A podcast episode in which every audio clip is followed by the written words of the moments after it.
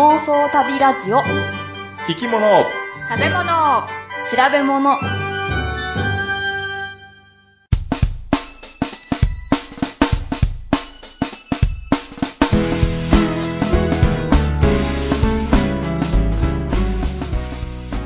この番組は世界中の見てみたい生き物食べてみたい料理訪れてみたい国についてなかなかそのチャンスのない3人が調べたことをもとに妄想力を働かせながら語り合うラジオ番組ですしばらく旅ガラスをしていましたグッチーですラクダは楽じゃなかったです。ポチコです。最近、自分が何弁を喋ってるのかわからなくなってきました。たまです。名古屋弁になってきましたか？まず、名古屋弁がまだわからんのよね。お？うん、そうですか。うん。でも、タマさんのご主人とお話ししていれば、名古屋弁じゃないんですか？えでもえ名古屋あのタモスのご主人は関西にもゆかりがある人でしょ？ー、そうね、関西弁も混じるからさ、うんあ、そうかなそうなのよ。うんうんそれでもうさっぱりわからんようになってる。自分が何を喋っているかがわからなくそうなの。まだ標準語と名古屋弁の違いもよくわかってないからさ。うんあー。まあ、名古屋弁って標準語に近いですよね。うん。そう、うん 近い。あれ？あの、あの、あの、昔のおばあちゃんが喋ってるような、そういう言葉は、ほあ、本当に名古屋弁だけど。あうん、難しいよ。だって全然聞き取れへんよな、多分ね。そうそうそうそう。私のおばあちゃんは、なんとかだなもっていう、うん。なもなもがつく人と、あと、ね片方が、なんとかだギャーっていう、つく。じゃあ。ギャー 系とナモ系といて、うんどっちもよくわからなかったですよ。え、それ、西東とかそういうえ昔のさ、三河と、あの、終わりとかそういうのはあるの？いえいえ、両方終わりの人ですね。う。うんそうなんん。や。だけどなんか、あの、ちょっと場所が名古屋でも違うんで、なんか違ってましたね。うへん。なんか関西でも違うぐらいやしな。あのえ？関狭い西、京都と大ね阪、和歌山、奈良はとちょっとあれやけど、わからんけど、奈良はね、うん。大阪弁を若干マイルドにした感じ。いや、京都はわかりますけど、うん違いは。うんあとはなんかみんな一緒じゃないですかね。私から聞くと。兵庫はね、神戸とか姫路とか、うん。うん加古川っていうか、あのもっと西の方行ったらさ、うん。うんあのー、何々しとうとかさ、やっとか、ーとうとういう感じはあるけど、うんうん。おー三重県の人も関西弁ですよね。やんな。あれ、どこの境があんのかなそうやね。だから鈴鹿山脈で分かれるという話は聞くねんけど、鈴鹿山脈？うんえでも、え、鈴鹿山脈の、ど、東か西かっていうことですか？そうそうそうそう。でも、三重県の人って、もう、桑名とか四日市のあたりでも関西弁ですもんね。へー結構名古屋寄りの人でも関西弁ですよ。すごいな。なんかこう、名古屋のバリアみたいなのがあんの。うん。いや、結構さ、三重の人はさ、うん。あの、東海地方の人から見れば関西やと思われてるかもしれんけど、うん関西の人から見れば東海や、東海寄りやと思ってるって、どっちつかずっぽい感じにはなってるみたいよ。あおあ、そうなん。アイデンティティは危ういみたい。私も今すごく危ういよ。何人かわからんみたいな。うんへえ。で、グッチさんは旅ガラスして旅ガあっラスしちこっちてまし。て、そのアイデンティティをぐるぐるにしてるわけですか？ミックスさせて。そうやね。函館に行ったのと、ああ、はいはいはい。歌ってましたよね。歌はいなかったけどツイッターで歌ってたな、そういえば。そうそう。私ね、あの続きを、あの、はるば、ね、はるばる北で函館って書いてあったじゃないですか。うんあの先の、なんかメロディーは浮かぶんだけど、あの、歌詞が浮かばなくて、あれわざわざ検索したんですよ。わざわざね。続きをね。うん次に誰か続いて欲しかったけど、誰も続いてくれなかったんで、寂しかったです。あ、俺が続ければよかったけど、そうそうそうそう。面白いけど続きわからんしと思った。年代がちょっと違うかもしれないね。そうねと。もさん知らないですか？あの歌。なんか男の人が歌ってるよねっていうぐらいは分かった。え、そんなレベルですか？女の人やったっいけやいやいや、大スターなのにね。わからん。北島三郎で函館出身、あ函館がその隣のあ尻内町出身やね北島三郎か。うん。うん。わかった、ちょっとだけ。サブちゃん、知らないんだね。うん、分かってない。で函館行ってね、あの、ミャンマー出身のね、はい。えー人がやっているお店にちょっとアジア料理屋さんに行って、うん。そこがめちゃめちゃ美味しくて、大門横丁ってね、うんあの、函館駅の隣、隣っていうか近くに、う。うんん。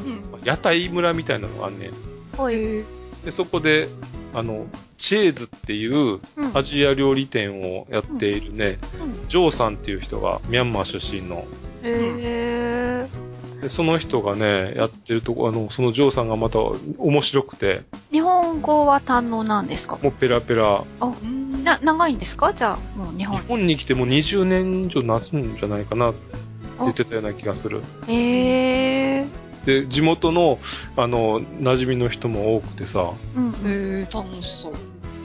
すっごいでまた美味しい、あの、各国の、アジア、東南アジアの各国のビール、えーうん置いてて、おまあ、最近結構置いてるとこ多いやんな。あの、タイのシンハーだとかさ、はいはい。ねえーオリオン、オリオンは違うわ。あれはオリオンはどこや？沖縄やったな。沖縄か。アンチコールビーチンルとかもあっうんたし、あ、うん。あとバーバーバーとかさ、バーバー、ビ、ベトナム。ベトナムか。うんあまあ、いいろんなとこの。タイガーとか、結構いろんなところのビール置いてあって、まあ、比べできるような感じだった。タイ料理なとこが置いてあってさ、はいはい。よかったんやけど、この間前ね、タマさんが言ってた、あの、食、名物の優等生化っていうかさ、はいはい。ご当地のもご当のは地、名物はやっぱりちょっと、うんその場を離れると優等生な感じになるっていうやつ。そうそうそうそう、その名物の優等生化がやっぱり如実に出てたなと思って、本場の人が一応作るねんやろ、まあ本場じゃないか、うんミャンマーの人やから、タイ料理は。あでも、タイは、まあね、現地で行って食べたことがあるから、うん現地のものと味比べられるからうんわかるけど、うんうん。えーもっと荒削りじゃない、現地の方って、ああ、うんうん。味が。そうね。なんていうのかな、もうもっと臭みがあったり、うん。あるいは、えーまあ衛生的なものもあるかもしれへんけど、ううんん。もうちょい、えー尖ったところがあるねんけど、うん。今回、まあ食べる、ね、日本で食べると、うん。丸くなってるっていう。ああ、やっぱり丸く。味もあんまり、なんていうの、辛みもマイルドだし、スパイシーさもマイルドだし、うん。なんか、量も、こそって少なくなっちゃうし。マイルドな。そうやねんな。ううんん。なんか高級感が漂っちゃいますよね。そう。ね、やっぱり。り高くなるしね。う。うんん、そうですね。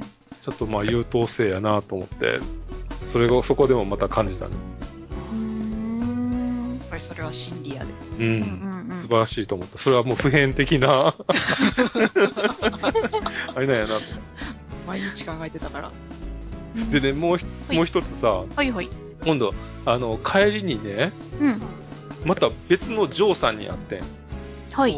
どこのジョーさん？アメリカ出身のジョーさんやねんけど、うんうん。あの、そのジョーさんね、隣、帰りの列車でさ、隣の席になって、うん。で、えーその人の話を聞くと、うん。えー今から、あの、北海道の名寄っていう町で、はい。国際雪像コンクールに出るんやっていう人がいて、ほう。おー。雪像？うんアメリカの、そうそうそうそうん。う。で、アメリカの彫刻家の人で、ジョー・オートリーさんっていう人らしい、っおー。ていう人やねんけど、うん。で、その人は、まあ、あの、アメリカの、えーケンタッキー州やったかな？うん。で、木だったり、うん。いろんな素材を使って彫刻を作るっていうアーティストの人やねんけど、冬場は、うん。あの、日本、今回は日本に来て雪像を作って。で、ここ日本終わったら今度アラスカ行って、うんアラスカでまた雪像を作るって言ってた。アラスカ？うん。へえ、なんか、イベントみたいなとこでってことですか？今度2月の末から3月の頭にかけてフェアバンクスでそういうイベントがあるらしいねんけど、へえ。だからそういうね、芸術家の人に、で、くしくも同じジョーさんでさ、へえ。思わぬ出会いがあったなと思って。へえ。旅ガラスの出会い。うんなそうう。ん。そうそれで、ポチコさんは？ラクダはそうそうラクダっなていそううやつラクダは楽じゃないっていうことです。うん。え、ラクダは辛いの辛い。非常に辛い。それはラクダ経験者が言ってる感じだけど、ラクダに乗った。そう、あのーこの間ね、モロッコに行って、うん。うん。あのーサハラ砂漠うん。をラクダで。かっこいい。そうでしょ、かっこいいと思う。ん？かっこいい。キャ何ですか？ンプ？ねキャンプキャンプ、うん、キャンプへ。だから、えっ、と、砂漠の入り口から1時間半ぐらい、こう砂漠の中に入ったところまで、その、行って、で、そこにキャンプ場があって、で、そこに一泊して、で、次の日また帰ってくるっていう、まあ、ツアーみたいなもんですかね。うん。ラクダに乗るって、うん。なんか上に椅子みたいなのがついてるの？あのね、毛布みたいなもので、あのー馬の蔵みたいな雰囲気には、こう、まあ、仕立ててあるんですけど、うん。一応ね、この、なんていうのかな、前足の上あたりにうん。手をこう、なんて持てるバーがついてるんですよ。手すりというか。それがつけてあって、で、その後ろに座るんですけど、後ろってコブがあるじゃないですか。うん。あ、そうやんあ。一コブ？二コブ？一コブですね。あ、一コブラクダ。一コうん。コブのい位置とか形って多分ね、なんかみんな違うみたいなんですよ。へだか、ら、コブの、その、まあ、都合によって座るところの作り方も、その、まあ、毛布で工夫して、こう、作ってある感じなんで、その、ラクダによって、前の方にちょう、私はちょうどいい感じのところに座れて、手もちょうどよく、こう、バーを握れる、あの、ラクダだったんですけど、うん。うちの夫なんかは、結構後ろの方に座らなきゃいけなくて、うん。だからバーが遠いんですよね。うん。だから手をこう出してると疲れるから、みたいな感じで、あんまり握ってなかったですけどね。うん、でも彼は、あの、割とバランス感覚はいいんですよね。まあ私が悪すぎるのかわからないんですけど。私は全然バーを離せないんですよ、もうんあ結構もう話すの怖いぐらう。い？揺れるからお落ちそうっていうか。ええあの、ラクダ結構背が高いから、うん落ちたらいくら下が砂とはいえ、危ないだろうなーっていう感じ。で、結構ね、揺れるんですよ。うんあんで、あの、砂漠が、あの、真っ平らじゃないんですよね。うん。こうん。起伏が、全部起伏があるんですよね。あの、平らな部分がないんですよ。常に登ったり降りたり、登ったり降りたりっていううん。感じなんで、いわゆるなんかこう、スポンジの上みたいな感じ？あわかりまあ、なるほどね。うん。うん、そんな感じだから、で、降りるときが一番、なんか前にね、なんか放り出されそうになっちゃう。おー、怖うんうん、確かにそうやな。でも、自分で歩くよりは、うん。歩きやすい。歩きやすいから体力は使わない？まあ、そうですね。うん。歩くのは結構大変ですね。埋まっちゃいますもんね、うん足がズブズブって。だけど、あの、ラクダ使いのおじさんがついててくれるんですけど、う。うんん。おじさんは歩いてるわけですよ。うん。うん。で、結構ね、あの、若いラクダ使いさんなんて、なんか滑るように走っていきますしね。へなんかコツがあるんでしょうね、きっと。すごいなうん。あの、カメラとか、貸してごらん、撮ってあげるから、って感じで、カメラを渡すと、パーって遠くまで走ってて、はい、こっちこっちって感じで撮ってくれて、うん、で、また戻ってきてっていう、すごいスピードで、あの、なんか砂の上を駆け巡るんですけど、とてもとてもあの、私たちには無理です。もうズボズボ入っちゃって。へえ。うん。水かきみたいなのついてんじゃないの？い足やのー、秘密の靴とか履いてる。うんいや、それがね、靴を見たら、普通の靴なんですよ。どっちかっていうと安っぽい感じの運動靴って感じ。うんそんなあのトレッキングみたいなシューズでもなく、本当にあのー学校で履くような、バレーシューズとは言わないですけど、あそんなようなきに近いような。上履きに近いような安っぽい靴履いてましたけどね。そういうのの方が結構軽くて歩きやすいのかな。そう、あとね、ラクダって結構横幅も大きいから、うん相当股を開かないといけないんですよ。だから、体の硬い人は、ちょっと辛いと思う。股開かない人は、あの、お相撲さんみたいに股割りできる人は楽ちんなんでしょうけど、え、そんなに？結構もうね、うん。もう大、途中から、もう勘弁してって思うと、ーえもう股が痛くて、酒でいきそうなお感じだ。酒できそうな感じ。でね乗り心地悪いし。うん悪いし、振動があるし、揺れるし。もうね、降りた時立てなかったもん。えあー、ラクダってさ、うんその乗ってる時に、こう肌とか触れる？触、触れますよ。あの、さ肌というか、毛？毛？うん毛？毛ってどんな感じ？も、もさもさもさ、いっぱいもさもさ。割、と固めですね。ーうんうん。もしゃもしゃです。可愛いって言えば可愛いけど、ちょっとなんか意地悪な感じにも見えますよね。顔？顔。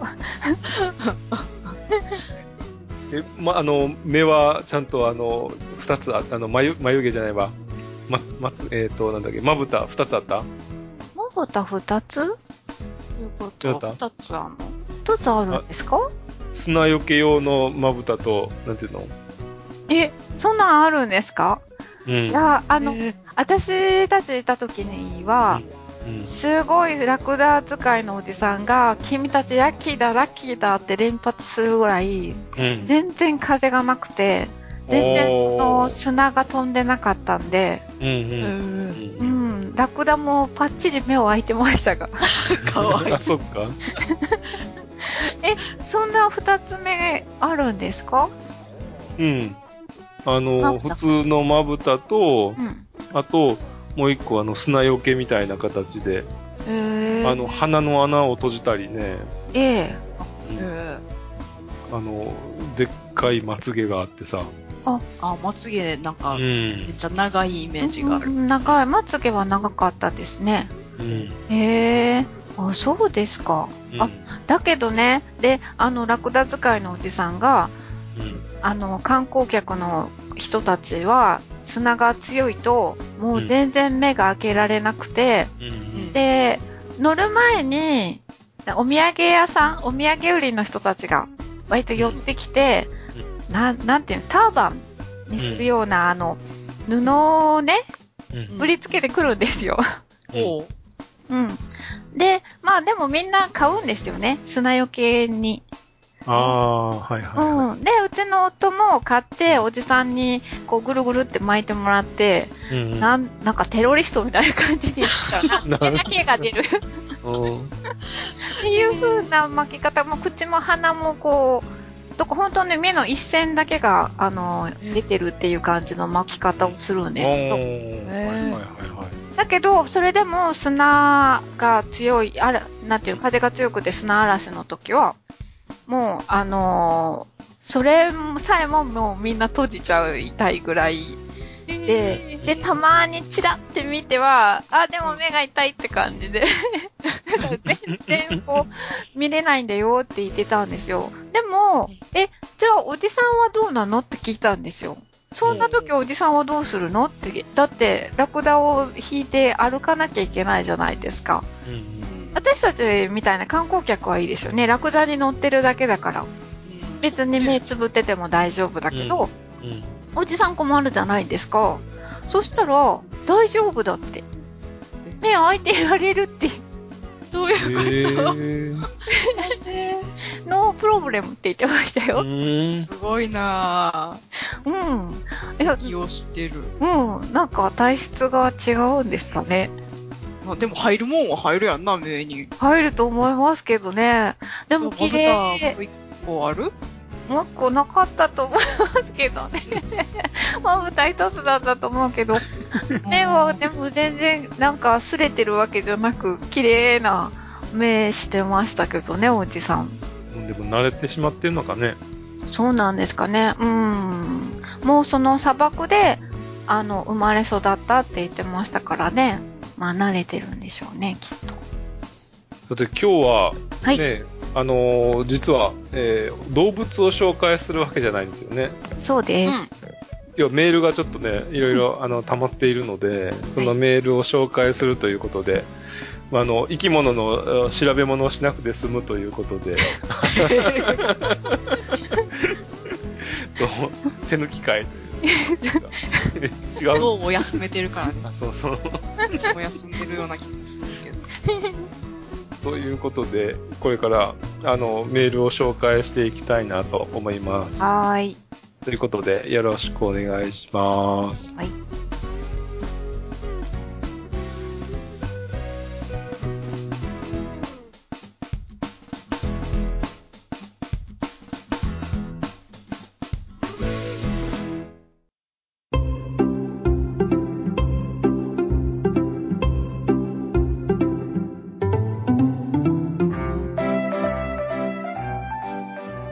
それでは今回の本編なんですが、先ほども言いましたけども、えメールを紹介とはいいうことで、じゃあ早速メール紹介していきましょうか。はじゃあはい。たまさんお願いします。はい。じゃあ、はじめは、だっちゃんたぬきさん。前にも一回メール紹介しただっちゃんたぬきさんからいただきました。えっ、と、グッチーさん、たまさん、ぽちこさん、こんばんは。クリスマス特別編、とっても楽しく聞かせてもらいました。ずっと気になってたグッチーさんの旅行の続編がやっと聞けて、心置きなく年が越しそうです。いろいろ突っ込んだり感想を言いたいところがありますが、やっぱりここはグッチーさんの爆睡を突っ込まずにはいられません。番組終わってから、あれ？まだ放送が残ってる？って聞いてたら、まさかのネイキマジで？と一人で爆笑してしまいました。しかも何事もなかったかのようにグッチーさん話し始めてるし、喋り疲れて寝ちゃうほどのグッチーさんお疲れ様でした。さてさて話は変わりまして、ぜひお三人に取り上げていただきたいお動物のリクエストします。グッチーさんの言った動物園にもいたタヌキです。知ってるようで知らないタヌキについて知りたいです。いつか順番が回ってきたらお願いします。ちなみにどうでもいいですが、私お腹がいっぱいになるとお腹をポンポン叩く癖があるので、タヌキというあだ名をつけられてます。ではでは、これからもポッドキャストを楽しみにしてます。ということです。ありがとうございます。ありがとうございました。す。ええー、私もね、結構いい音鳴りますよ、なんか。叩くの？あの、子供の頃よく姉が私のお腹を叩いてましたね。いい音なるわ。いい音鳴るわーっていう。なんか結構響くんですよね。あるでも、うん、夫の叩くよ。ご主人のですか？うん。いい音出ます叩いたことある。すごいいい音なるわって気づいた日があった。あ。そうですか。食べたものによるのかな？なんやろうね。うちの夫はいい音しませんよ。なんかペチンペチンって音がして 中にちょっと空洞があるのかな？うん。ないんやや、ろうね。ビール飲んだ後やとかさ、うん。あ、あいい音出るかな？うん。で、その後おなら出ちゃうかもしれないけど。え、グッチさんはいい音出ませんか？うーん。ビール飲んだ後叩いてみたらじゃん。そうやね。これちょっと、あの、なるときとならないときとがやっぱりあるかもしれん。実験してみたらいいんじゃん。うん。何？なビール飲んだ時とか？うん。ビールを1本飲んだ時、うん。2本飲んだ時、3本目とか。うん。それじゃちょっとあの、検証しないかな。うん。お願いします。あの、ぜひ、あの、音源でも撮って、ここで発表してください。なんでよ。これが1本目のです。聞いてください、みたいな。いや、まあ、あとはなビ、あの、ビールじゃなくてワインの時とかさ。そういうではあんまり膨らまない。お酒の種類の？種類違うかもしじゃあコーラの時とか、スプライトの時とかやってみたらいい。もあ、ほんとだ、ほんとだ。れない。うこれ、ずっとできるな。夏休みに、ぐらいに発表できるんじゃん。うん。うん。あの、お子さんのうん夏休みのあの、なんだっけ、宿題にあ、の宿題に。重研究に。うん。うん、どうですか？うん家族でみんなでやってみる。あ、で、誰がよく一番いい音出るかってう。ん。でも、そのいい音の評価って難しくない？そうですね。音をそれにこう、なんていうの、文字っていうかね、言葉で表現するのは難しいですね。うん。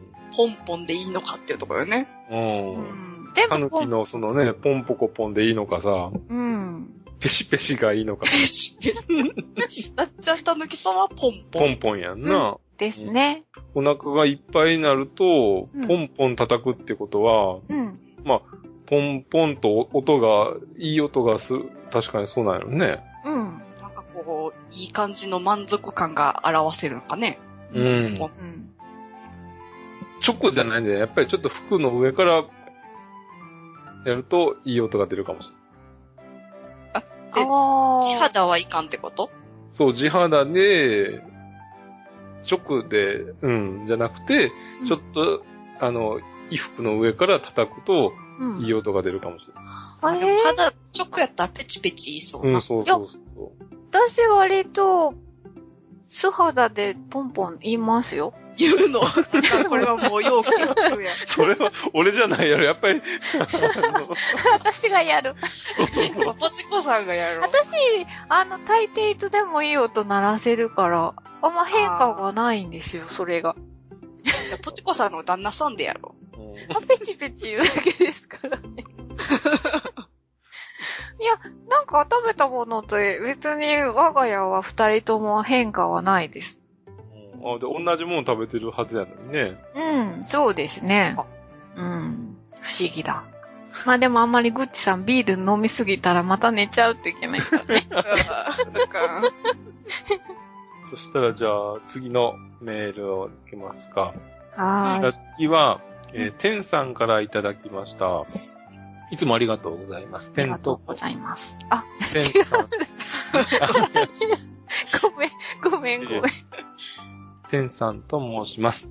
えー番組スタート時より気にかけておりましたが、えー拝聴させていただく時間が取れずにいましたが、あ昨年秋より欠かさず、えー拝聴させていただいております。えー今回はあ手元にアシカの皮があったのでメールをいたしました。えーアシカは動物園では馴染みの愛くるしい動物。実はアシカの体毛の特徴は一本の長い毛の周りに短い毛が5本あり、えー長短二重構造で、えー保温等の厳しい自然界に対する体を守る効果を身につけております。アザラシの体毛はアシカ同様の構造ですが、オットセイは見るからに違いがわかります。オットセイは長い一本の毛の周りに50本の短い体毛が取り囲む二重構造です。えアシカより体感性に優れていると言えますが、明らかにアシカよりの見た目の毛並みがよろしくありません。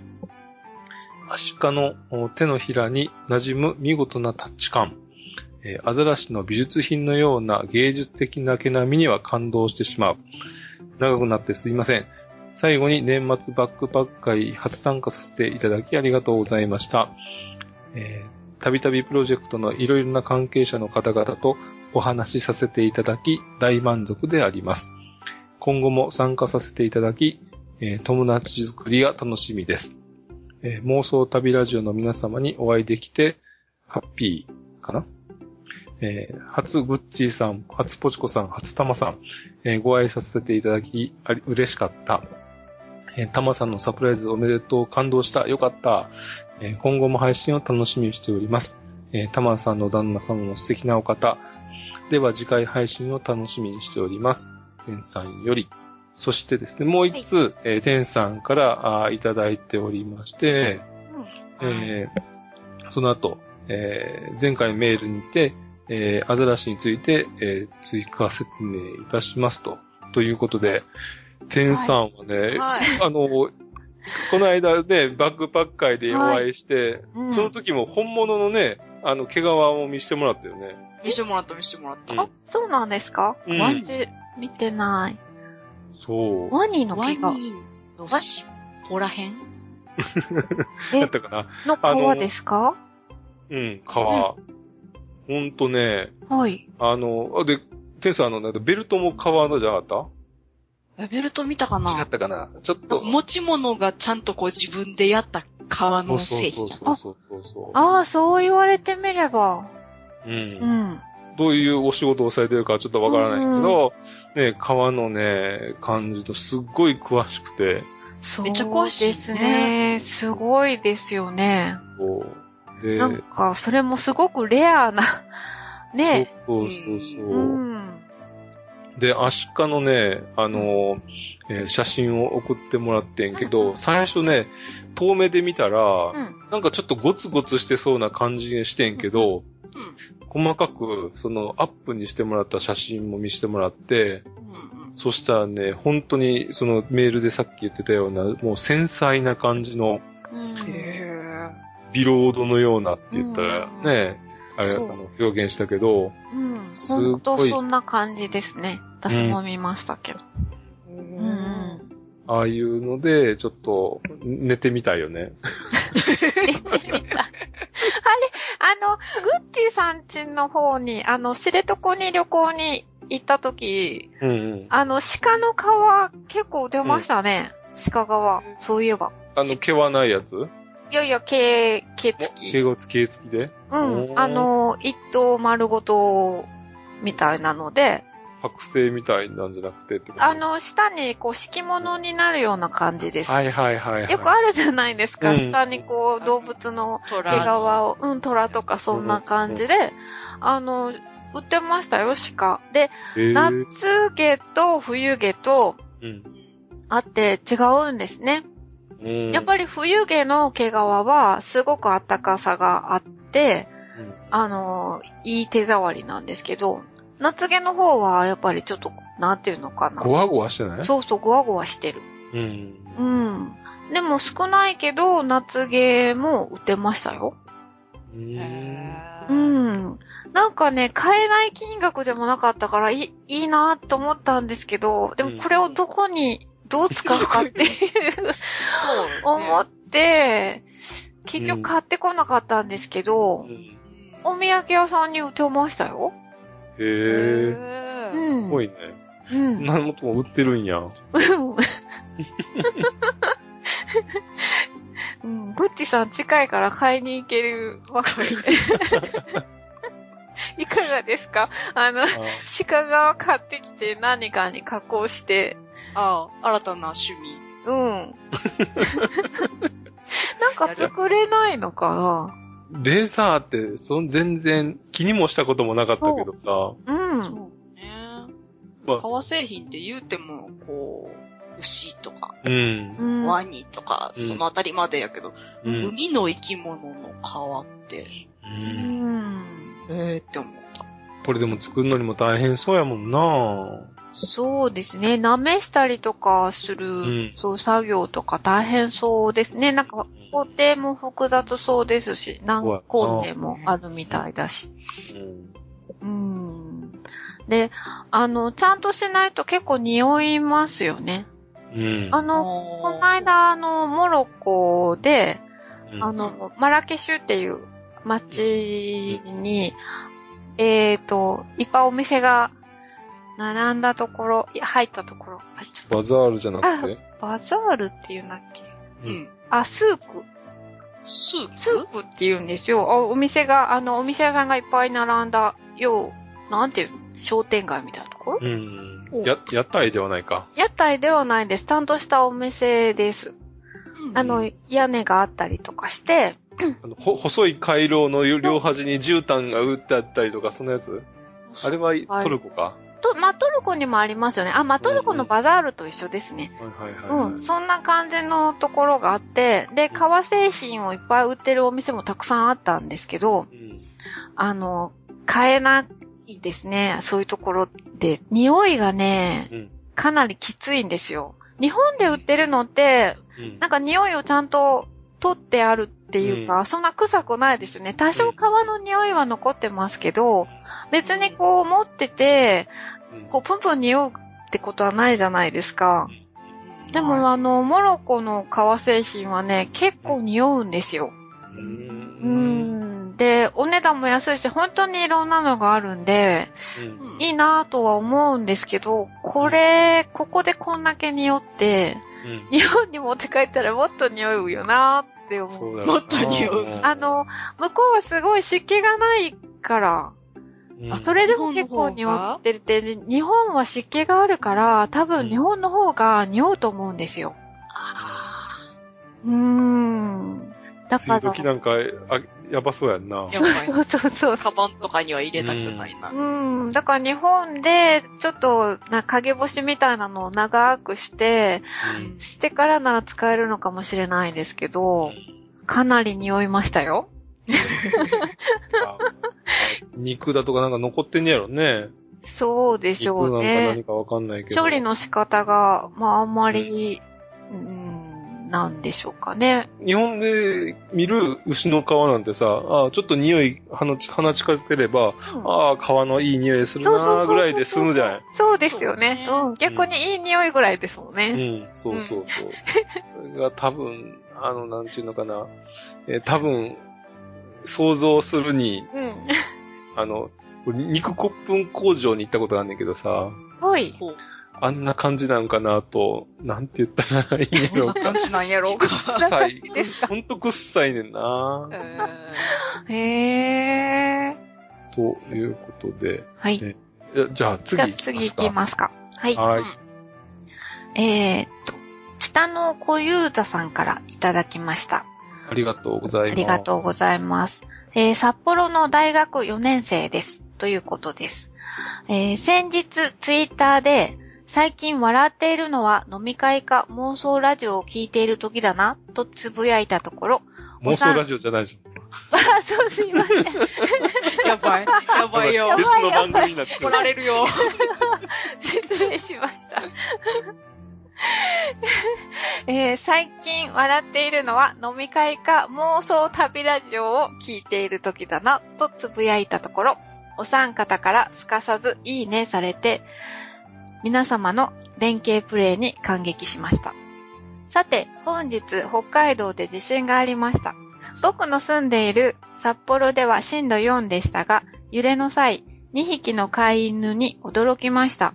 まず大きな揺れが起きる前から吠えまくり、そして揺れが起きると、2匹は交尾のポーズ、かっこ両方とも虚勢済みのオスをとっており、動物の本能に驚きました。リクエストですが、ナマズをお願いします。今後とも配信を楽しみにしております。ということです。ありがとうござざいました。地震ね、あったね。あ、そうなんですうん、か。うん。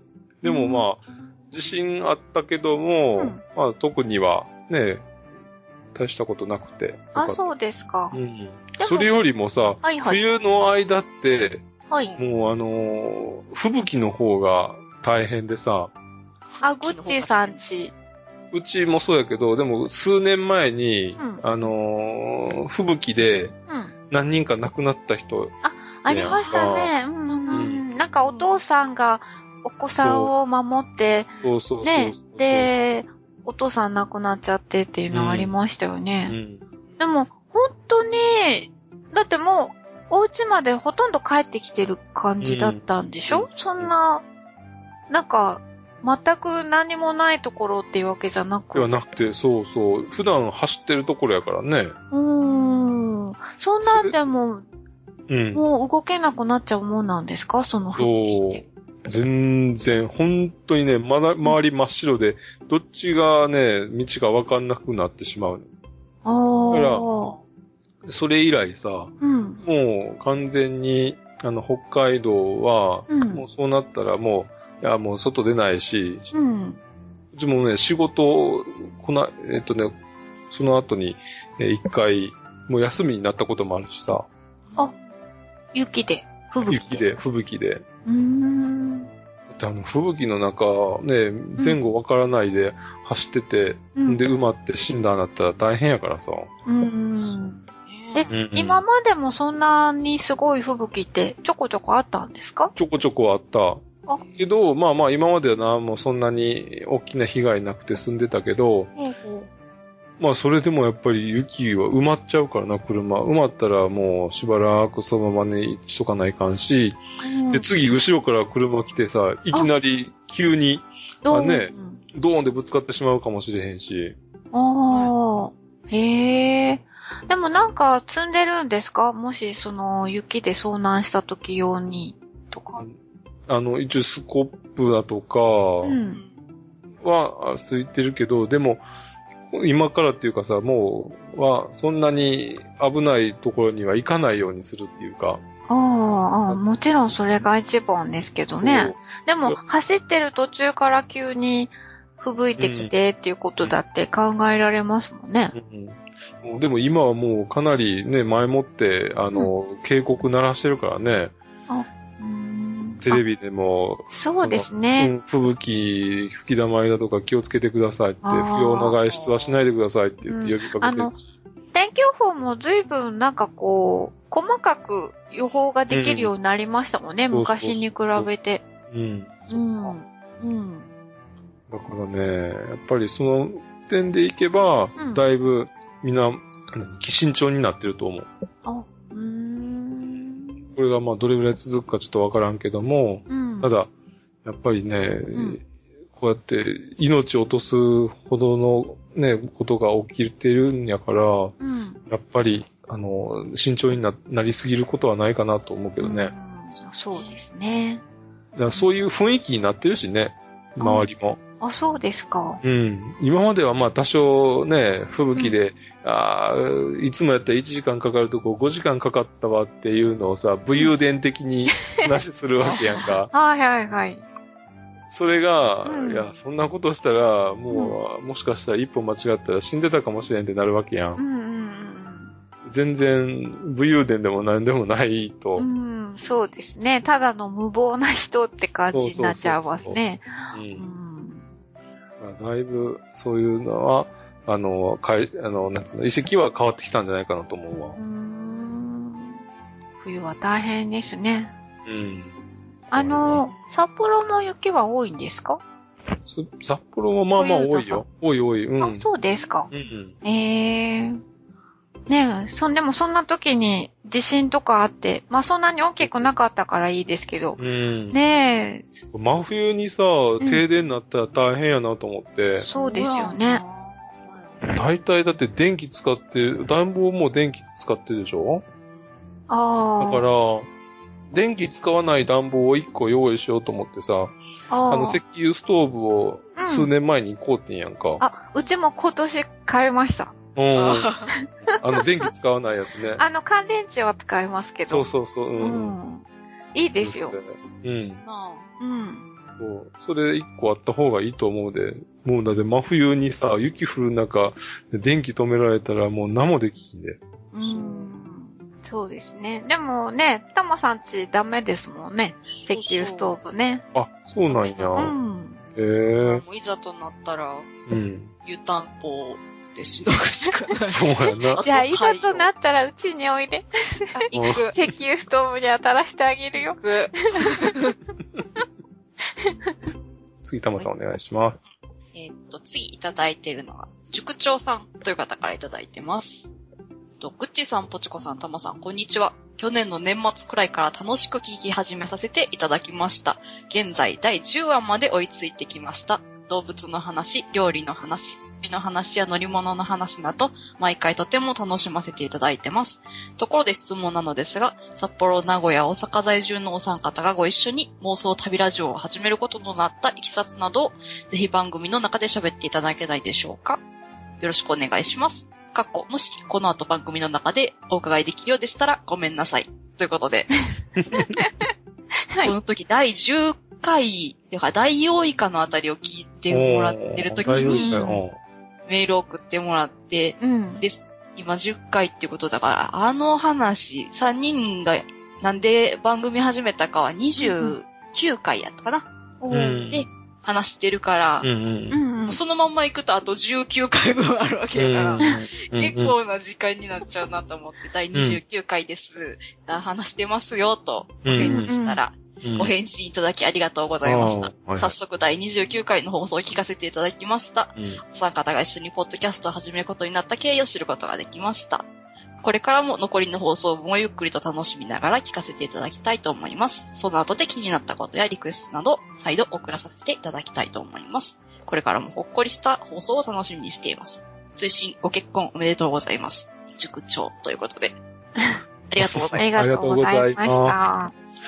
塾長さん、なんかの塾の長さんなんでしょうね。やっぱ長なんじゃないのかい、うん まああやっぱ、第10回とかさ、う。うんん。去年ぐらいに、去年、一昨年ぐらいとかに配信してたものうん。を聞いてる、リアルタイムで聞いてる人の感想ってちょっと嬉しいね。う。うんん。だってね、なんだっけ、あの、途中でもね、いいからっていうことで案内もしてたし。え。そうね、一回なんかそんな風な話もね、したね。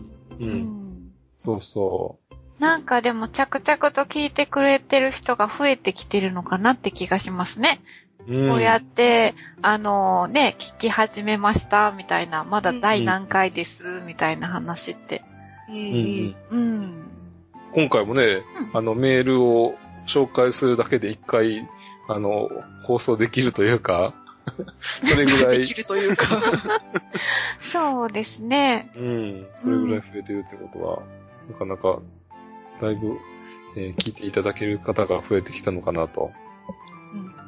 はじめはね、誰が聞くんやろうかっていう疑問は持ってたから、そうですね。何の、何の得意分野もない自分の話を誰が聞くんやろうかと思ってたから、うん。意外と聞いてくれてる人がいてよかっうんう。ん。うん。あと、ポッドキャストの、うん。あの、iTunes のレビュー？た。うん、うん。あれもね、あのもう少し増えると嬉しいなとは思うけどね。まあだああ、ってもう、結構たくさんありましたよね。うん。評価は19件とか。19件。ね。う。うんん。いつの間にかどんどん増えていって嬉しい。はいねうん。この3人がバラバラで初めて、結局まだ3人でちゃんと顔合わせて、こう、会ったの、2回か。2回ぐらいか？うんそうやねそうですね。苦いですね。年末に、うん年末2回やん。そうですね。年一やよ。そうそうそうそう、一年に一回ですね。そう、2014年の年末と2015年の年末。じゃあまだ来年、えっと、2016今年今の年の年末かな。年末ですかまあ、そのペースやろな。そのペースやったら死ぬまでに何回なんやろうな。いやでも、それ言うたらさ、うん。あの、実家に帰るのもさ、年末しか帰らへんやん。年1回しか帰らへんやんか。そしたら親に会えるのはあと何回やろって思う時がない？あ、ぐっちさんはね、私はあの、近所に親が住んでますから、もうあの、もういいよっていうぐらい会ってますけど。で、だってさ、親に会えるのあと何回会えるってなって、ですね。離れてるとそうなっちゃいますよね。そうそう。私の父が、うよく、あのーまあ、冗談なんですけど、もっとなんかお父さんを大事にしろよとか言って、よく言ってたんですよ。ん。うん。えっ、と、親孝行したい時には親が、親はなしみたいな。うんこと言うから、みたいなことを言ってたんですけど、うんでも、なんか、その時って別に当たり前にいるじゃないですか。うん。だから、もうお父さんみたいな人は死なないから大丈夫みたいな。そういう人は。憎まれっ子よりはばっかるそうそうそう。ぐらいの。だから死なないから大丈夫って言ってたんですけど、意外にあけなく、割と、あの、私がまだ若いうちに亡くなってしまったので、うんまあ若いって言ってももう20代でしたけどね。うん。だから、あ、そうやって言えば、言う、ねなんか、もうちょっと、なんか親孝行しといた方がよかったかなって、ちょっと後悔してますね。でもなかなか難しいでな、いるとね、どうしてもね。そうそうるさいなぁと、うっとうしいなっていそうそう、はあるうっとうしいなって思いますもんね。親ってね。う。ねえ。ある程度人間こう、危機迫らないとやらないことってあるからね。そうそうそうそう。まあでもそれでもいいでしょうけどね。しょうもない娘を産んでしまったなと思ってる まあ仕方ないかって。父親にしてみれば育て方の問題やからさ。ああ、まあそうね。父親が産んだわけじゃないですもんね。そうですね。グッチーさんもじゃあ、なるべく、あのー実家に帰るようにして、帰った時には親孝行してください。はい、わかりました。したら次行きますかね。はいえーっと、ポチコさん、グッチーさん、タモさん、こんにちは。バンブーと申します。えーいつも楽しみに聞いています。えー相変わらずの本和歌ペースが心地よいです。えー遅くなりましたが、あタマさん結婚おめでとうございます。えー2月10日配信の感想。えーたこ焼き。えー私もポチコさん、タマさんと同じ愛知県民で、えー短大時代は名古屋にいました。えーポチコさんと同じく、味は醤油味が一番しっくりきます。えーソースをかけてしまうと、えーたこ焼きよりももうお好み焼きな感じです。えー多分、ポチコさんが行ってみ、えー行ってみえた、えーたこ焼き屋さんもわかります。ほそのたこ焼き屋さんに地元民の友人に有名だと聞いて、一人で行ってみた時のことです。一人前欲しくて一つくださいと言うと、一個から百個までできるけど、と、早口の名古屋弁で言われて、一個じゃ少ないし、ね百個じゃ食べ、何でも食べれないと。えなんだか、あどうしていいのかわか、焦ってしまいました。味はとても美味しかったです。えー、タマさんの言って見えた、あ関西のぐちゃっとしたたこ焼きも食べてみたいです。えー、ハシブトガラスとハシボソガラス、えー身近なカラスの話題楽しかったです。えー私は今までカーカーと鳴くのがハシブト、えーアホーアホーと鳴くのがハシボソだと思っていました。えーグッチーさんの言っていた特徴をこれからよく観察してみたいです。えーそれから30年ほど前に、近所の牛舎のおじさんがカラスを飼っていたことを思い出しました。えーそのカラスはケージに入れていて、人の声を真似して喋っていました。えかなりでかくて、特に目が怖かったです。しかし、本当にカラスだったのか。えー一円玉の旅ガラス、えー懐かしい、えーみんなの歌でありましたね。えー当時は全く気がつかず、えー姿が5円チョコみたいだなと思っていました。えーその当時の背景と深い意味が興味深かったです。バニラビーンズが、えーピンとこなくて、ふんふんと聞いていました。えーバニラが黒いとはびっくりでした。そして私もごまアイスだと思いました。えー、ポチ子さんは話し方が上手ですね。えーしかも博学なんだなといつも思います。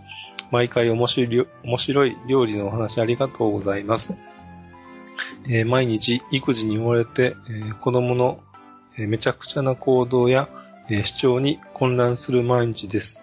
えーそんな中、保育士の試験にも独学で挑戦中です。妄想旅ラジオの放送で平常心を取り戻し、えー勉強のリラリラックスをさせてもらっています。次回の配信も楽しみにしています。ということです。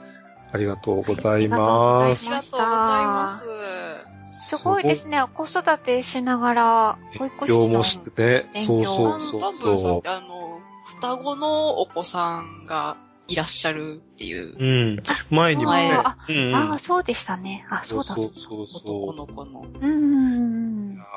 ああ、ね、ほんとね、辛いのは今のうちだけだよって言ったって、言ったってってやつ。そうそう。こあこに響かへんねんな。そう、そうそう、そう。や、そうよ。なあ。そりゃそうよ。うんだって大変なんだもんね。そうやな。今が大変やねんもんうんな。そうそう問。題は今よ。うん。そうなのよ。だからうちらにできるのは、この放送を続けることぐらいかなと。うん。そうやって、あれや、のん、のんきにやっとくのが大事っていうやつそうやな思い出した。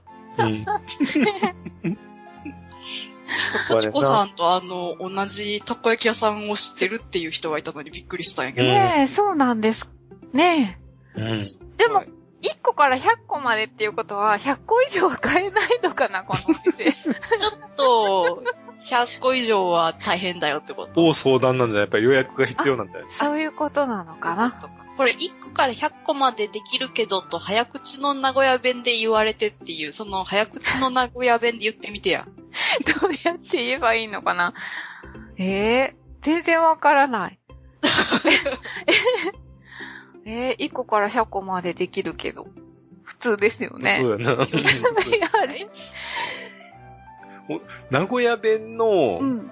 一番、うん。なんていうの？えー、俺の中の耳についてんのがデラさんやね。あ でもうちデラさんになんか嘘教えられたんやけど、前。え、どういうこと？なんか、名古屋弁は、なんか、宮とか言うんですかって言ったら、うん。言うよって言われたから、うんやって思ってたんやけど、その後、他の人にそんなこと言わないよって言われた。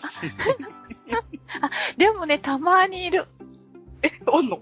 いるいる。私ね、あの、就職した時に、あの、同じ同期の男の子で、一人だけ、その、ミャーっていう男の子がいて、お、ミャーなーって言われた時に、この人、どこの人って思う。どこの人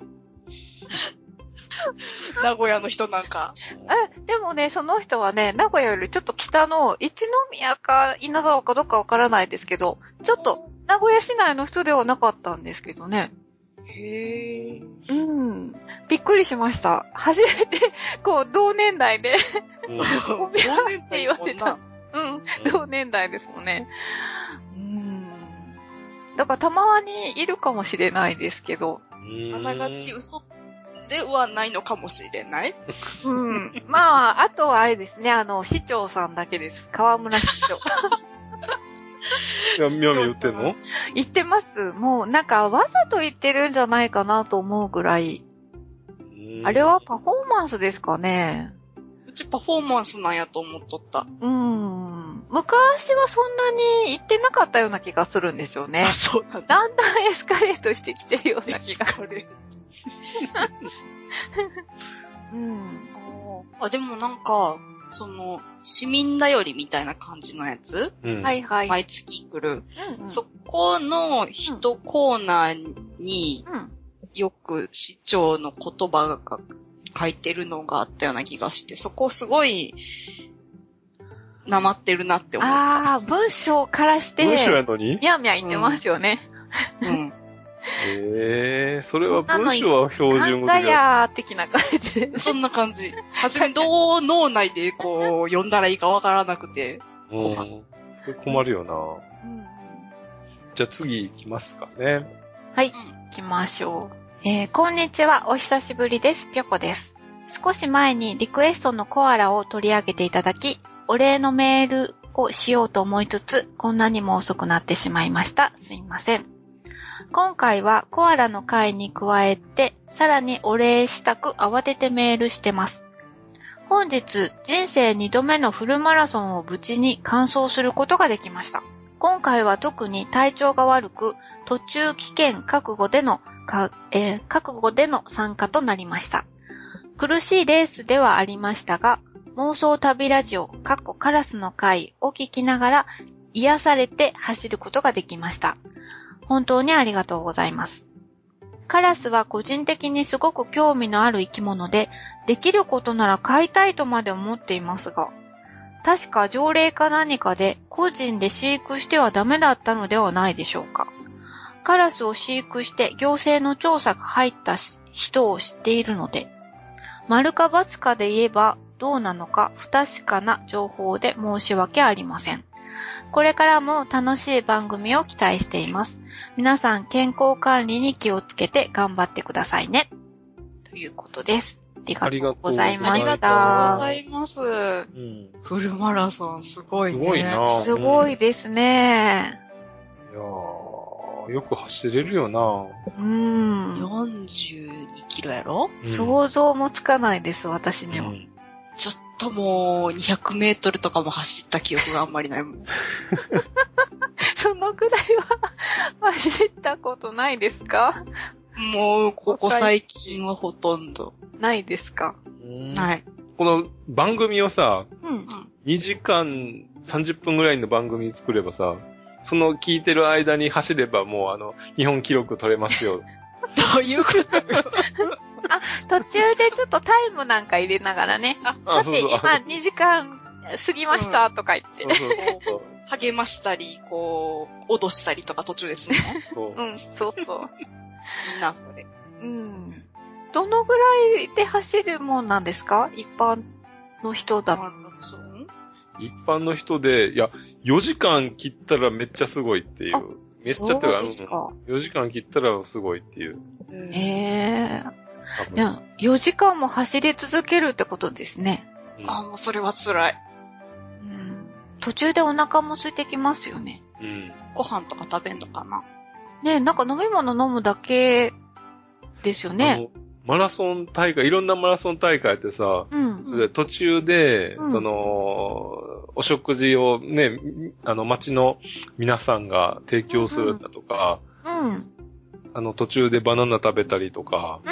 なんていうの、スイーツマラソンみたいなのもあったり、え、そんなのあるんですか？あるある。美味しいスイーツが途中でいっぱい食べられるそう。そうそうそう。へえ、面白い。おー、たこ焼きマラソンとかしたらいいな、大阪で。ちょっと出ようかなって思っちゃうし。そうやな。それいいな。えなあ、いろんな店のさ、たこ焼きがさ、一個うんずつさ、こう食べれる。ーそれ食べ歩きじゃない？は走る。走らなきゃダメ。うん。頑張る。いや、あの、名古屋でも、もうすぐかな ?3 月ぐらいに、あの、ウィメンズマラソンって毎年やってるんですよね。うんうん。すごくたくさんの人が出場されるんですよ。うんええ。うん。あ名の古屋ってあれ、道広いから大丈夫そうやな。大丈夫ですけど、道路が渡れなくなってちょっと大変です。はいはいはい。かなり長い時間、道路がこう渡れなくなっちゃうので、うん歩道橋とか、あと地下鉄のこう地下道みたいなところがあるところを探さなきゃいけない。あ、難しい。。だってすっごくたくさんの人が走っていくんですもん。渡られへんな。全然渡れないですよ。一緒にちょっと走りながら渡ったらいい。いや、すごく速いの。あ、あかん。とてもね、私の足もつれちゃって無理無理。一瞬でこける。こけてね、周りの人迷惑かけたらあかんしな。そうそうそうそう。それは地下と変わるだわ。ってすごいスピードで皆さん走られますよ。全力疾走じゃないかと思うぐらいのスピードでずっと走ってるみたいな感じがしますけど。あ、そういえばグッチさんも以前走ってましたね。カレーライスマラソン。ああ、か、そうそうそう。あカレーライスマラソンで、りしましたっけ、ここで。したっけ番ね。組でしました？いや、してないかもしれないね。うん。昔、カレーライスマラソンに出たことがあってさ。で、あの、それぞれ4人1チームでうん。出てて、出動で、えー5キロある走る人、4キロ走る人、うん。えー3キロ走る人、うん。で、2キロ歩く人っていうのがいて、え、歩く人もいるんですか？そう、歩く人は走っちゃあかんねん。へえ。ええで、その、それぞれの人が、うんえー5キロの人がカレールーを取ってくるっていううん。マラソンして、あの、折り返し地点ぐらいでカレールーをゲットする。うん。4, 4キロの人は、うん。その折り返し地点ぐらいで豚肉かな？お肉をうんうん。ゲットすると。うんそれさ、折り返してからの半分はずっとお肉を握ってんの？そうそうそう。お肉があったかくなっちゃう。いや、も、揉まれていいかもしれんけど。よ くわかる。え、でもルーなんかもう、じゃあ熱で溶けてたりして。かもしれん。いや、でも、あ、で、あの、家族で出てさ、うん。で、当時はまだ、一番下がね、まだね、小学、保育所の年長さんだったかな ?1 年生じゃなかったよな。年長さんか。うん。の時で、えー一番下が、まあ、歩くコースで行ってたんやけど、うんうん。一番下の子がね、じゃがいもを取ってくるっていう役割で。じゃがいもを、あの、畑に入って、うん。で、畑からじゃがいもを拾って、拾ってですか、え、掘ってくる？掘って、や、来るね。えー、楽しいな。うんうん。で、4キロの、あ、3キロか。3キロの人が、え玉ねぎやね。おう。玉ねぎは、玉ねぎもまた畑のは中に入って、うんで、玉ねぎを拾って、えー持ってくると。おう。で、4キロがお肉で、うん。えー5キロがカレーのルーやってんけど、おう。で、当然、グッチさんはカレーのルーですか？そうやねん、カレーのルーやってんけど ?5、キロも結構、距離ありますよね。結構いい感じ、うん、距離あるよ。うん。で、その、カレーのルーやねんけど、もう俺遅いからさ、うん。で、子供たちがいるから、うん。あの、甘口が欲しかったんけど、うん。甘口は結構最初の方に売り切れたみたいで、甘口とか中辛辛口が揃えられてんの？あってん。うんうんいいなあの、もう俺走って、あの、うわー、大変やんと思って、あの、折り返してで、カレーは、ルー渡されんねやんか。うん。うん。渡されて、しばらく走った後、うんあー何口かなと思って見たら、中辛やってん。うん。いや、ちょっと俺あかんわ。甘口にしてもらわないかもわと思って、しばらく走って、戻ってさ、戻ったの？うん。で、甘口ないですかって言ったら、うんあ、もう売り切れました。って言ってあ一人で余分に走ってしまってさ。それでも甘口はなくても。そうそうそうそうー。そう。中辛作った？うん。食べれました？であも、でもお子さん大丈夫やったたちは。。うん、子供たちも大丈夫やった。へえ。そう、だから、ちょっと早く走れないと、うん。甘口はゲットできない。すごいな。なんか頑張ろうって思うな。うんおーそうですね。そう。それは毎年やってるんですか？毎年やってる。ああ、じゃあ、また出る予定は？この、今年も応募しようかなとは思ってるけおど、ううん。結構ね、人気のマラソン大会になっててさ、へー抽選になってるね、へーそうなんで最すか？近。うん。へえ。200組ぐらいがあ参加するんだけど、うん。で、仮装しながら走る仮装コンテストだったり、今多いですね、仮装してる。うん。ね。うん。名古屋もあの、のマラソンも多いですよ。うん。じゃあまた走れるといいですね、グッチさん。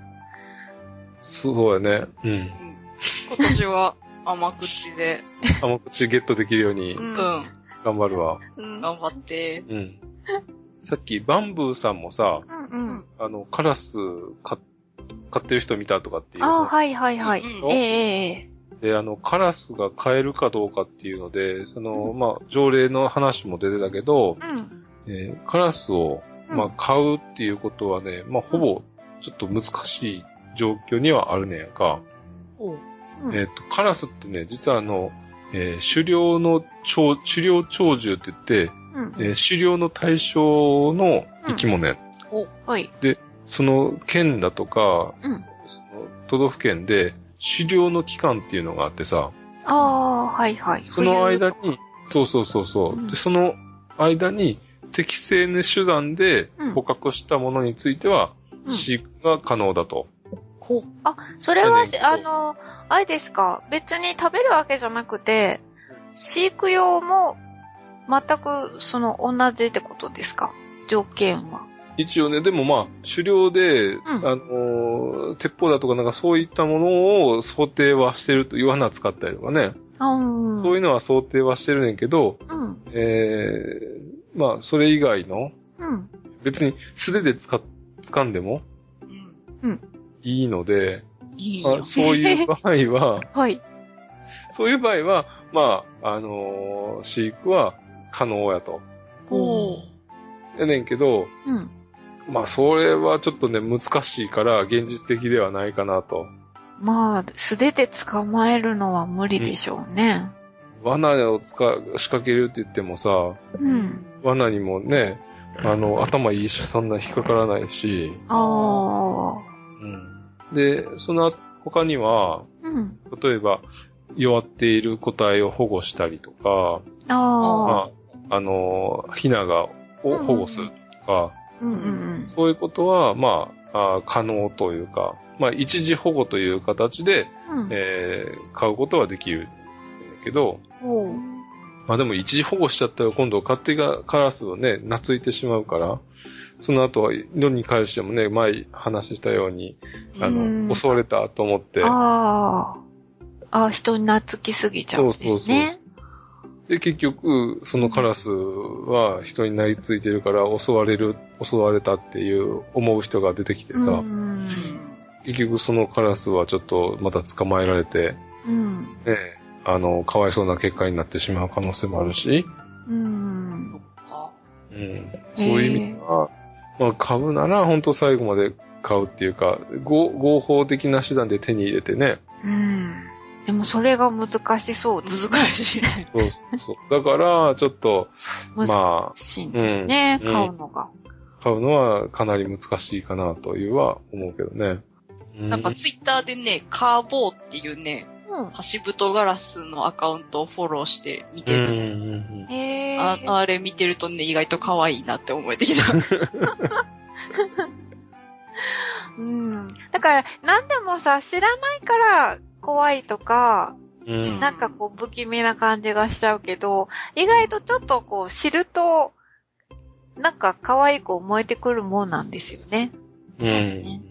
うん。だから何でもいろんなこと知るのって大事だなと思いました。うん。うん、思そうやな。じゃあ、ということで、今回は、う。ね、あの、6通メールを紹介しましたけども、はい。はい。まだまだメールを送っていただけると、ご紹介できるかなと思うんですけど、はい。ぜひいろいろ送ってください。はい。うん何でも、うん。感想でも、はい。何でも。はい。この辺でメールの紹介は終わりにしたいと思います。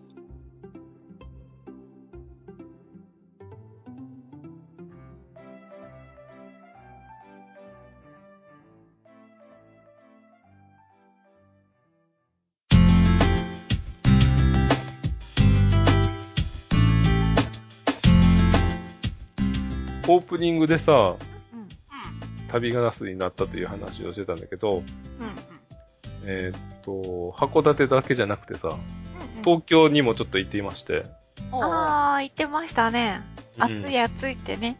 そう、暑かったわ。ほんま、だから北海道の装備で行っててさ、うん。で、いやー、やっぱりちょっと、もしかしたら肌寒い時もあるかもしれんなと思って、カーディガンまで用意して持ってったのに、うん完全にもう邪魔やったね、あれは。カバンの中でもうちょっと幅利かしてたからさ。幅利く。それでね、うん。うん。東京でしかできないことをやろうと思ってさ、はいはい。うん。いろいろ挑戦をしてきてんけど、うん。まずね、スカイツリーに行ってんけど、おいかにも。いかにもやろ、かよね。それは東京にしかないもんね。そうそうそうそう。うんでもね、うん。あまりの人の多さに、次、あの、スカイツリーに登れるのに、えーっと、2時、1時か2時ぐらいまでに行ってんけど、もう4時5時ぐらいじゃない、あ、6時か。6時ぐらいの、あの、予約券を今配ってますぐらいなあ感、じで、予約券とかな。あるある。あ、それって事前にネットとかで予約はできなネいんですか？ットでもできるはずやと思う。あ、うん。あでも、そんなにやと思ってなくてさ、あああ、行けばまあまあ、ちょ、ちょろっと行ける、あの、登れるわとあ。うん。いう気持ちでいたんやけど、うん。まあ6時まで待つわけにはいかんと思って、うん。下から見上げて終わって、うん。次ね、4D でさ、映画を見てきてんけど、4D って何ですか？4D ってあんの ?3D は、プラス、うん。あ、の、3D プラス、うん。なんていうの、あの、座席が動くやつ。あ席が、ガクガク、うん、ガクガガクガクあのディズニーランドみたいなところにもなかったあるよでし、たあ、っけそんなやつかな。うん。で、え風がピューッと出てきたり、あ。の、ちょっと匂いがしたり、え匂い、そんなのもするんですか？そうそう。へえ。で何見たんですか？オデッセイを見てきました。あ、火星行くやつ。違う、火星そうそう火星から火星に残されちゃったやつです。そう、一人取り残されてう、んえー火星で、えー生き残るっていうう、んうんうん。そういう映画。へえそん。なん何の匂いが出んの？え、あ、土の匂いがしてた。土の匂いがすんの？うん。火星の土の匂い？そう。へえ。火星の土の匂いなんかどうか知らんけど。あれ、じゃがいもとか育ててませんそう、でした？じゃがいも、そうそう、じゃがいも育てるそういう時のの匂いかな？そうそうそうそう。へうん。それがね、普通の、えー映画を見るのにうん1800円かかる。か、まあまあ、あの、えー、1日とかそういうのじゃなければ、普通常の料金で、最終的に3400円かかってん。するね。高いですね、結構。最先端はお高いね。うそうやね。ん。土の匂いが出るのんとかはちょっと一回やってみたいな。うん。ん楽しそう。そう。だからそれは、あの、一回やってみたっていううん。お金かなと思って、もう次もこれじゃないと見られへんっていうわけではないかなと。おーでも座席はで揺れたりするんですよね。うん。こう、自分もなんか宇宙船に乗ってるような臨場感みたいなのも味わえるんですか？そう、まあガタガタガタってなって。うん。へそれは、だったらちょっと、うん。ねみたいのは面白いかもしれない。うんうん。でね、それとね、あとね、もう一個、えー、58億円のひまわりを見てきましたよ。ー お高いひまわり？うん。あの、損保ジャパン日本講和美術館っていうのがあってさ、うんうん。新宿に、ほうほちょうど1987年かな？う。うん。あの、安田火災が、あの、ゴッホのひまわりを、あの、落札したのがあったやん。うん。ーありましたね。話題になりましたね。バブルの頃ですね。象徴や、バブルの象徴やな、あれな。またまさんまだ ちっちゃいとこ、ちっちゃちっちゃかったのかな？いうん。もうゴッホのひまわり、あの名画を日本の企業が買うっていうこと自体がもうね、そうですね。話題になりましたね。話題になったと思うんうわ。ね、今、今の言う中国マネーみたいなもんやもんな。でも、ゴッホのひまわりってすごくたくさんありますよね。うんうん。全部で何枚あるんでしょう？私、結構あるよね。結構あちこちで見てますよ。四四五枚はない？あると思います、そのぐらい。うんうん。うん。これもう一回、オランダのゴッホ美術館に行った時に、ありますよね。うん。おひまわり見ようと思ったら、今日本に行ってますってあ、そうですか。おいって思ったけどね。うん。なんか、オランダ、ゴッホ美術館もあるし、あとどっか違うところにもなかったかな、オランダの。うん、なんかとにかく、ね。いろんなとこにあるね。ね、なん、すごくたくさんあるんだという、うん、感じがしても。で、でもどうでした？その、損保ジャパンのその美術館の。すごいね。まあ、あのービルの42階にあって、周りのね、すごく見渡せる窓もあって、まずさ、うんそこが面白かったのと、うんあとは、あの、新進気鋭の美術作品っていうのかな。はい。最近の現代美術っていうのがたくさん展示されてて、うん。うんそれも、あんまりわからなかったけど、うん。面白いなというふうには思えたかな。へー。で、最後の最後に、うんその、ゴッホのひまわりがうん。置いてあって、それ以外のやつはもう完全に、あのー触れるぐらい、触れるところにあるっていうかさ、うん。写写真撮影も OK ですよってなってて、えーうんで、ひまわりはダメやったけど、大事に。うん。うん、これが58億円なんやと思ったから、見てた。桁が大きすぎるとわからんな。なんかピンときませんね。うん。でもこれってさ、ゴッホって、ゴッホ自身が生きてる時って全然絵が売れなかったわけでしょ、うん。うん。なんか、かわいそうですよね。自分、描いた人には一銭も入らなくて、今になってすごいお金がね、うん。うん、高いものになってて。不思議な感じやな。うんあうん。楽しそうな旅ガラスで。う。うんん。あ、もう、あ、もう一個ね、はいはい。うんえっ、とね、お台場にある科学未来館っていうところも行ってきましたよ。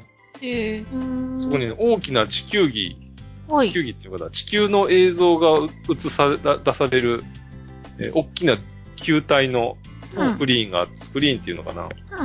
液晶パネルがあってさ、うん。へえ。そこに、えーっと、その、えー過去2、3週間のうん雲の画像がうん流れてくんねん。へえ。で、地球もぐるぐる回ってて、うん。うん。うんそれを見てると、本当に宇宙から地球を見てるような雰囲気になる。面白そうそう。う。うんん。うん。あのね、まあ今ちょうどね、リニューアル中で見える、うあの、アトラクション少なかったんやけど、うん。うんそれでもあの、でっかい地球儀見るだけでも、あの、面白いわ、あれ。それ見てみたい。う。うんん。えー科学未来館っていうので、えーうん調べてみたらわかると思うけど。うん。お台場ね。うん。うんそう。ということで、はいえー今回はこの辺で終わりにしようかなと。えーじゃあメ、メールアドレスをお願いします。メールアドレスは、妄想旅アットマーク gmail.com mousoutabi アットマーク gmail.com です。これからもお便り待ってます。はーい。第二続いてますお待ちしてます。第2回目のメール会ができるといいですね。そうですね。ということで、はいじゃあ今回はこの辺で、またお会いしましょう。さようなら。さようなら。